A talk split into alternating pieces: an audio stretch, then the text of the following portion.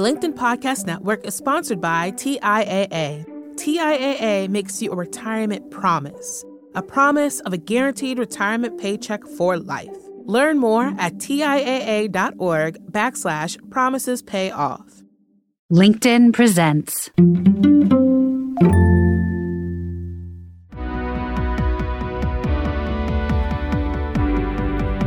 I'm Morra Aarons-Mele, and this is The Anxious Achiever.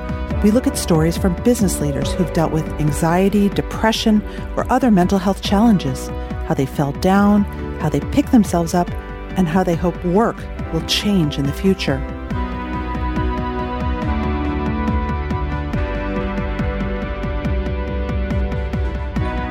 This week, psychologist Lisa Orbe Austin joins me to share what her research has shown about how to get rid of imposter syndrome. Yep, I said it. You can actually eradicate this thing, Austin says. To me, it starts with a question Who are you working so hard for? Are you working so hard to prove something to people in your past? To prove to your peers you're one of them? Are you working so hard because it's all you know how to do? So many of us can relate to imposter feelings. The idea that you feel like a fraud, that you're faking it, and that any minute now, people will be able to see the real you. It's a concept that dates back to the 1970s when two psychologists began thinking about the idea. And it occurs frequently among high achievers who can't believe or internalize their success, no matter what level they reach. And of course, this can cause anxiety or even depression. And so I wanted to speak to someone who could explain the relationship between mental health, imposter syndrome, and how we do or don't succeed at work. Lisa Orbe Austin is an executive coach and psychologist, and she's an expert on imposter syndrome. Here's my conversation with her.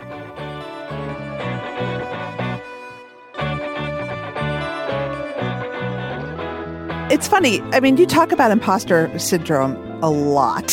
yes, I do. Almost obsessively so. Um, what are some of the misconceptions that you find people have about it? Yeah, I mean, I think sometimes people think it's all about self doubt. Um, so it's solely self doubt. And if you doubt yourself, then you have imposter syndrome. And there's a far more involved way that we look at imposter syndrome. And it's not just about self doubt. So I do think that's a misconception. You often hear people say that only women have imposter syndrome or stop pathologizing women with imposter syndrome. We know that not to be true from the research that there's, you know, plenty of data to show it's inconclusive that women actually experience it more often. And many of the data has shown recently that that actually men experience it as often. It's not, there's no significant difference. It just shows up a little differently. So you hear that. You hear a lot lately around oppression causes imposter syndrome. There's no data to suggest that whatsoever. Um, not that it doesn't sort of exacerbate or trigger or benefit from it, but it definitely mm-hmm. is not the initial cause of it. And so there are a lot of different uh, myths I think that float around, especially because it is so popular. What are ways that men might express it differently than women? Yeah. So for men, what we see is that men tend to affiliate with peers that are less successful than they are because they are aiming more toward mastery in scenarios. And as a result, they take less risks and have to take less risks. Um, we also see them pursue careers, certain careers less often. So in STEM, men who have high imposter syndrome don't tend to actually pursue careers in STEM. So we see certain um, phenomena with men that we don't necessarily see with women. So as a result of them experiencing it less often, they may talk about it less often. They may be triggered less often. They may experience a frequency less often, but they still are mm. living with the phenomenon. And it sounds like they find safety behaviors almost. Yes. to prevent that imposter syndrome getting triggered. Yep. Yeah, but it has a definite impact on their careers as a result. Wow. How is imposter syndrome different than social anxiety?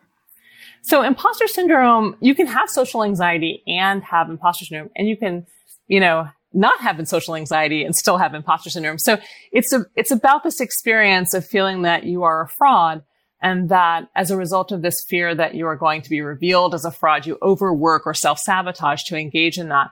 So there are components around social aspects that are re- really relevant. For example, the idea that um, you know people are judging you or evaluating you that look very similar to social anxiety, but there are also components that have nothing to do with social anxiety that may also be reflective.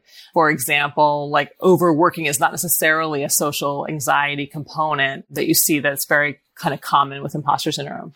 Right. It's funny.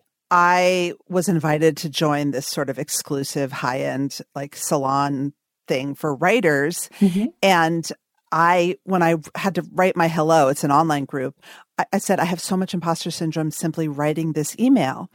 And yeah. one of the most famous members of the group wrote, having imposter syndrome is a prerequisite for joining this group. That makes me want to cry. Well, I actually I thought it was awesome because I'm like, wait a minute, what? Like all these famous well-respected summer household names, wealthy people, they have imposter syndrome amongst each other? Like does it ever go away? but it That's makes what you makes you cry. want to cry. Okay, because I okay. think that that we have come to now almost see it as a badge of honor. And I want people mm. to recognize that you can actually eradicate this thing. It doesn't have to live in your life forever.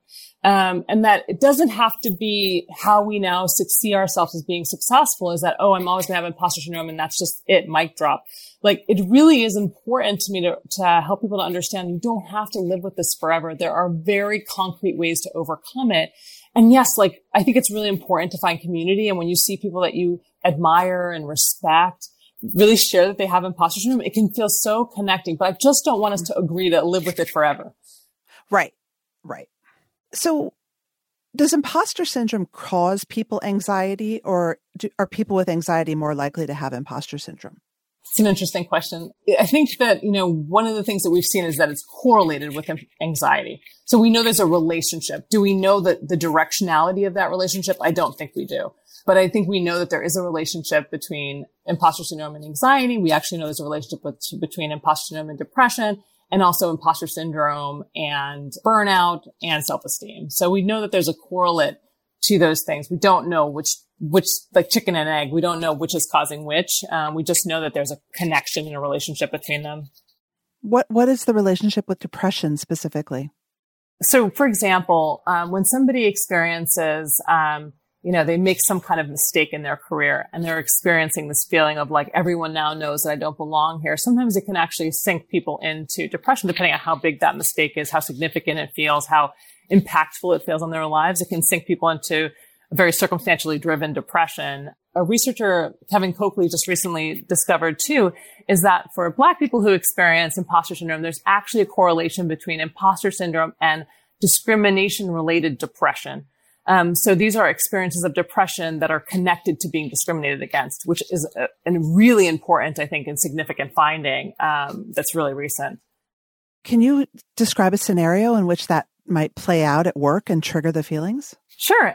I think, you know, if you're, if you're at work and you're experiencing constant microaggressions or even not even constant, but microaggressions or micro invalidations, or you feel like you are being isolated and it feels very much connected to your identity or your race, I think it can really help you to feel alienated and feel like, you know, do I really belong here? Maybe I don't belong here. Maybe I'm not a good fit. Maybe, you know, I'm here because of my identity or because of some other discriminatory kind of way of thinking about, you know, your competencies that can really lead you to feeling really down, really sad, really feeling like, you know, what am I doing here? What, what's happening with my life? So I do think those kinds of experiences can really be very impactful. And I think when you're experiencing imposter syndrome, they can be even heightened by that.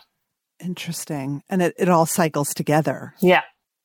What is the imposter cycle? I think listeners would really benefit from understanding that and also maybe the deep roots of imposter syndrome. Yeah. So imposter syndrome is an experience at every moment of your waking life. You're typically triggered by something. So the common triggers are things like a new job, a new project, an opportunity that is complex, that has many places where you can go wrong or be exposed um, something that you feel rusty in. Uh, so these kinds of things can be the triggers that elicit the imposter syndrome. Then once you get triggered, you then have a performance anxiety. As a result of that performance anxiety, you then deal with either overwork where you're trying to overfunction to, to hide the fraudulence or self-sabotage. And the self-sabotage mm. for people with imposter syndrome tends to look like long periods of procrastination followed by short, intense bursts of overwork. Um, you're going to get the thing done. You're just going to do it in this very intensive way. Then you get feedback. The feedback is either positive and then you ignore it and move on and get caught in the cycle again, or it's it's mixed and there's some negative feedback. And then all the negative feedback you hyper focus on, try to overcorrect for, correct for. And don't bother internalizing any of the positive things and then get caught in this cycle all over again. So that every time you experience a new project, new experience, new job, it, it starts all over again because you haven't bothered internalizing any of the positive things that, that have occurred as a result of the, the experience. And you think that the overwork is the cure. Yes, you believe that. You, you believe huh. that overwork or overfunctioning will solve for that because you're not good enough. So you must do double the work, triple the work, quadruple the work in order to prove that you actually do belong. I think it's interesting that people procrastinate when they have imposter syndrome. It's the anxiety. The anxiety typically drives the, and it's two things. It's like the anxiety and the perfectionism to tend to drive it. So this idea that you're feeling super anxious, it becomes hard to do anything. Oftentimes avoidance is a very common anxiety response. And then also too, this idea that it must be perfect because perfectionism also underlies imposter syndrome. And if it's not perfect, then it gets really, it gets really hard to then think about if I can't do it perfectly, if I can't do it, can't give it everything in this moment, or if I can't get my head around how it goes perfectly, I can't start. And so hmm. both of those things I think tend to drive the, the self sabotage and the procrastination. The LinkedIn Podcast Network is sponsored by TIAA. In the last 100 years, we've seen financial markets swing, new currencies come and go, decades of savings lost in days all showing that a retirement plan without a guarantee, quite simply, isn't enough. So, more than a retirement plan, TIAA makes you a retirement promise a promise of a guaranteed retirement paycheck for life, a promise that pays off. Learn more at TIAA.org backslash promises pay off. Hi, I'm Tomer Cohen, LinkedIn's Chief Product Officer. On my podcast, Building One, we dive deep into what it takes to build great products. Recently, we had Zach Perret, the CEO of Plaid, and he shared about his struggles building a financial app for consumers and how he was able to turn it all around with a critical pivot. Take a listen. I personally couldn't resonate as much with the consumer set that we were trying to reach. I just didn't have that level of empathy. When we made the shift to building a B2B product, though, I was building the product that I wanted. My co founder and I were creating the product that we wanted ourselves, and we had so much empathy for what that product was. Such a great insight. You know, in that sense, we got lucky because we were, we were creating a thing for ourselves. And then the people that we were talking to also had the same problems we did. They were fintech developers. We'd been a fintech developer, uh, we'd been trying to build a fintech product for a year. And so we had such deep empathy. We had such a clear ability to. If you want to hear more of Zach Perret's story and the lessons that follow, listen and subscribe to my podcast, Building One. Why did you start to study imposter syndrome? Because I experienced it myself. as, as many of the things that we study are very self-referential, but I think for me, graduating from my PhD program, I went to Columbia. And I think when I finished my PhD program, I felt more insecure and more raw and more vulnerable and less qualified than I probably ever oh had felt God. in my entire career. that makes me sad, Lisa. It, it was sad. It was terribly sad. Um, but I think, you know, I think my program did a lot to unravel us in a lot of ways and didn't really build us up in a lot of ways that it probably should have. And I think mm. as a result, I left feeling like, I don't know if I really deserve this degree. I, I don't know if I really can be out there doing the things I want to do. So I'll just take whatever comes my way. That's what I did. And I ended up taking a job that was super toxic. My boss and the culture was super toxic. And I just, I, because of my imposter syndrome, I was frozen. I could not leave the job. My, my husband would be like, uh, can you just start applying? Could you try something? I just felt literally frozen. Um, I just felt like this is the best I was going to get. This is all that I deserved. And then he did something that like woke me up. My toxic boss, which is like we were sitting in a room full of like senior, it was a senior leadership meeting. We're all women and there was music playing in the background. And he, someone asked, what is this music that's playing in the background? And he said, it's music to soothe the savage breast.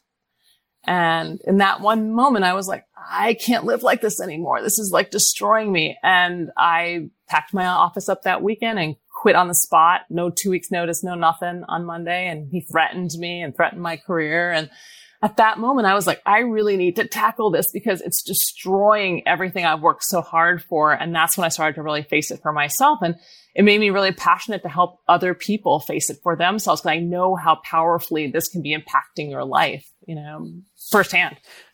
Did you feel the imposter feelings as you were packing up your office or were you just so angry? No, I was in a rage. I was yeah. packing that office in a rage.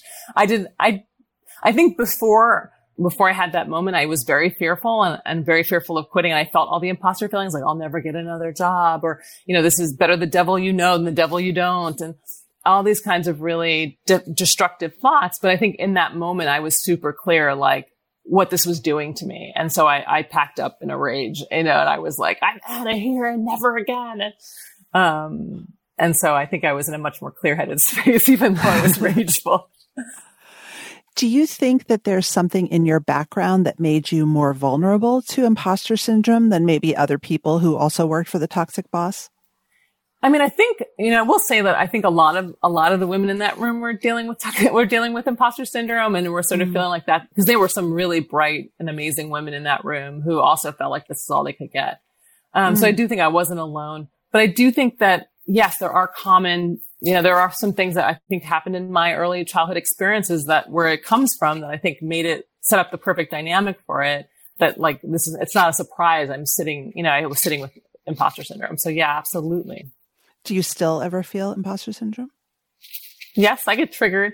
I think one, one of the things that's really important though to recognize is that I get triggered, but I don't choose the same behaviors that I once did. So I might get triggered for something, um, and you know, feel like, oh my God, do I really belong here? Am I the right person? Blah, blah, blah. But instead of actually doing what I used to do, like overfunction, feel insecure, kind of do a lot of the behaviors that made me feel less than, or maybe even behave less than, I don't do that anymore. I, I stop myself. I'm like, okay, what do I need right now? Okay, what, what do I need to help myself to rethink what's happening here? How do I make sure that I don't overfunction or over, or over engage here? How do I not self sabotage? I really am very proactively dealing with it. And I think that's the key piece is like, you're never going to stop being triggered for it. The idea is that you're going to be able to stop, pause and do something very, very different than you once did. Right. You can't control the triggers. No, you can't.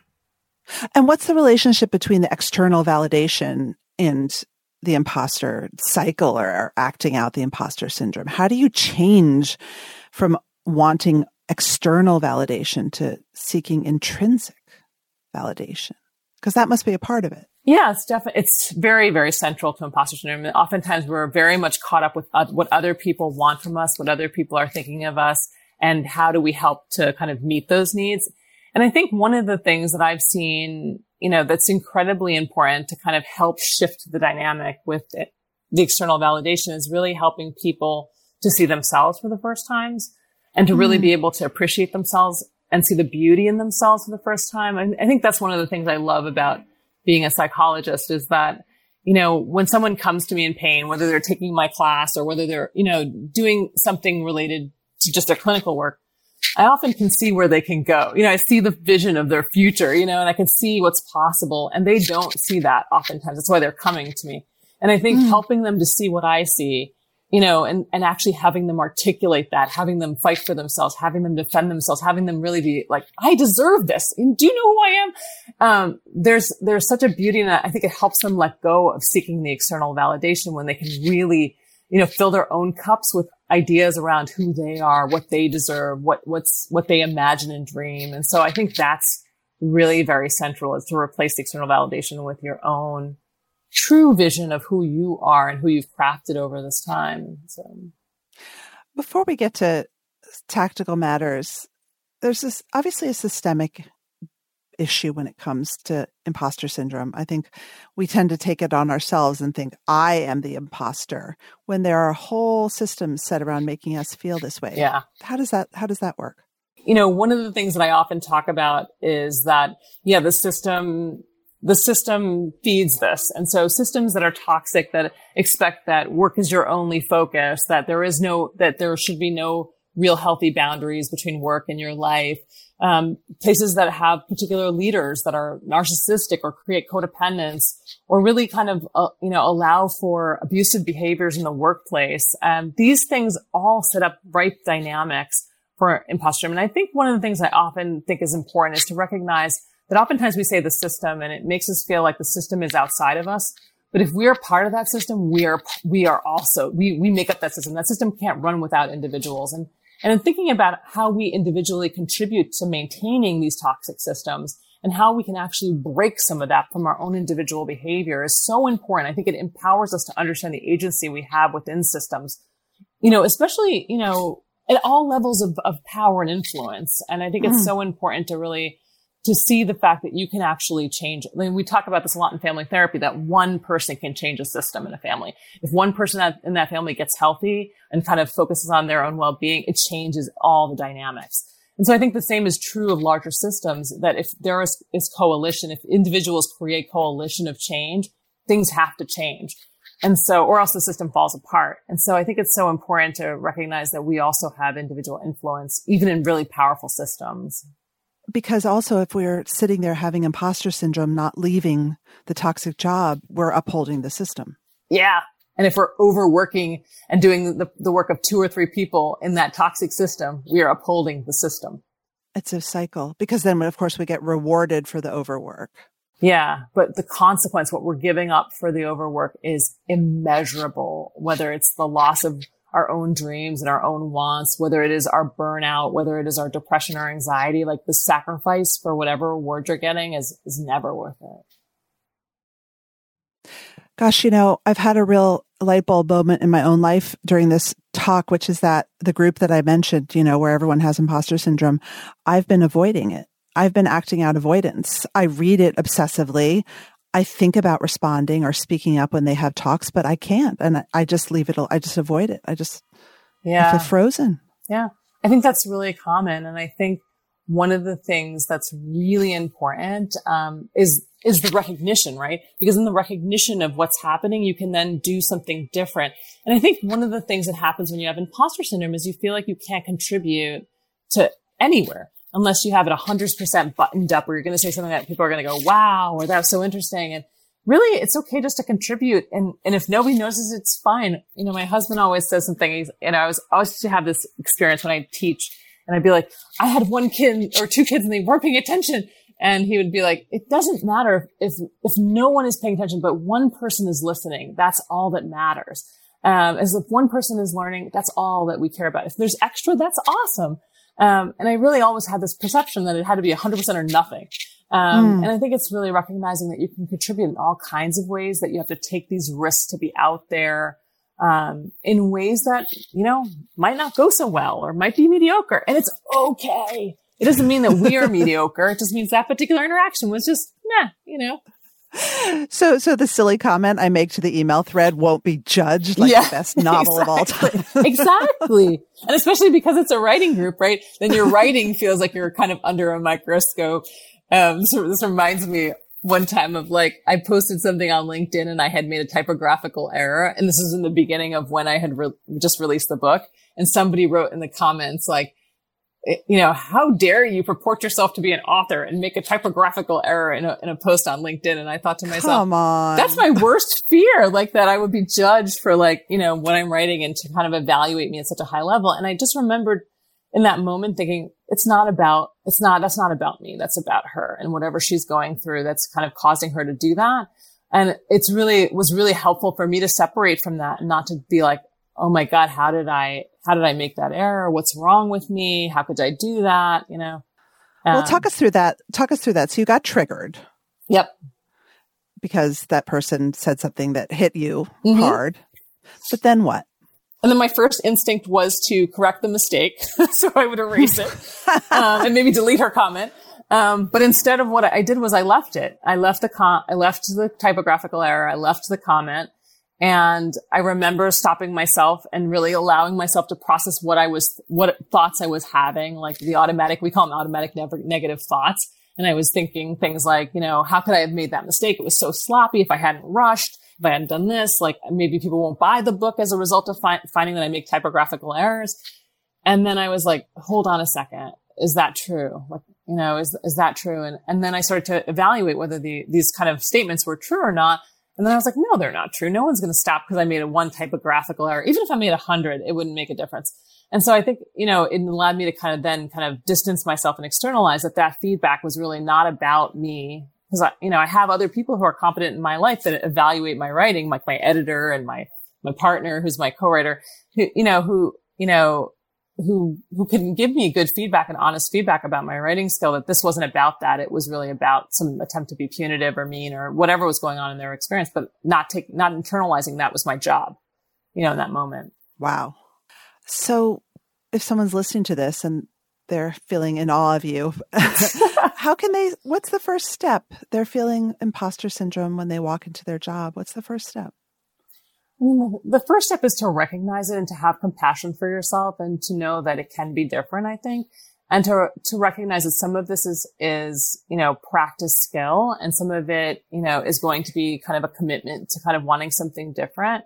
Um, and that, you know, one of the things that becomes really important is starting to recognize what are some of the thoughts that you're having that are generated by sort of this experience of imposter syndrome and what are they saying to you? And just, I would just write them down and then ask yourself, are they true? And where's the evidence? Where's the data? And might there be another point of view? And can you ask somebody you trust? Is there another point of view? And like start to get it outside of your head and start to get it on talking to other people and outside of you. Um, which can be so important, like, because oftentimes we suffer on the, about with this alone and it's so secretive and it's so quiet because we feel like if we tell somebody, then it, they'll sure, you know, surely know we are a fraud. So I think it's so important to just start to kind of have these conversations, really do some thinking about how it shows up, um, and really question it. And also, you talked earlier about sort of playing out what's the worst. I call it the so what game. Yeah. Like, what what is the worst that's going to happen if you flub your line or yeah. whatever it is? Yeah, I'm starting to real. I mean, one of the things that's been really helpful for me as I recover from imposter syndrome is I just really start to accept myself. You know, I'm not a perfect, you know, public speaker and I'm not a perfect writer. I make a lot of typographical errors. I, you know, use a lot of fillers and I, you know, I repeat words. I do all these kinds of things, but I've come to be like, this is who I am right now. And that's okay. You know, as long as people get the, the idea and they get sort of like the main ideas of what I'm communicating, that's all that really matters. Per, I'm not heading for perfection. Perfection is a myth and it's, it's just destructive to me. I'm just going to be who I am and that's all I can, I can be. But it's, it's taken me a long time to get there, but I really, have a deep appreciation for me. Even when I screw up, like I'll screw up on a post and people will criticize it and be like, you made a mistake. And somebody said the other day, like, yeah, I thought you wanted to be professional. If you want to be professional, you would, you would make less mistakes. And I'm like, I am professional.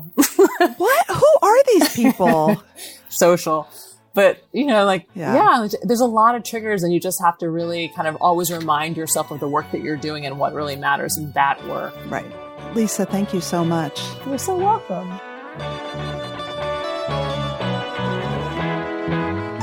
That's it for today's show. The Anxious Achiever is produced and edited by Mary Dew. Our assistant producer and sound engineer is Nick Krenko. Many thanks to all our guests for sharing their stories with us. You can tweet me at MorraAM or reach me on LinkedIn. Send me a message. I promise I'll respond. If you love the show, tell your friends, subscribe, and leave a review. From LinkedIn, this is Morra Aarons Mele.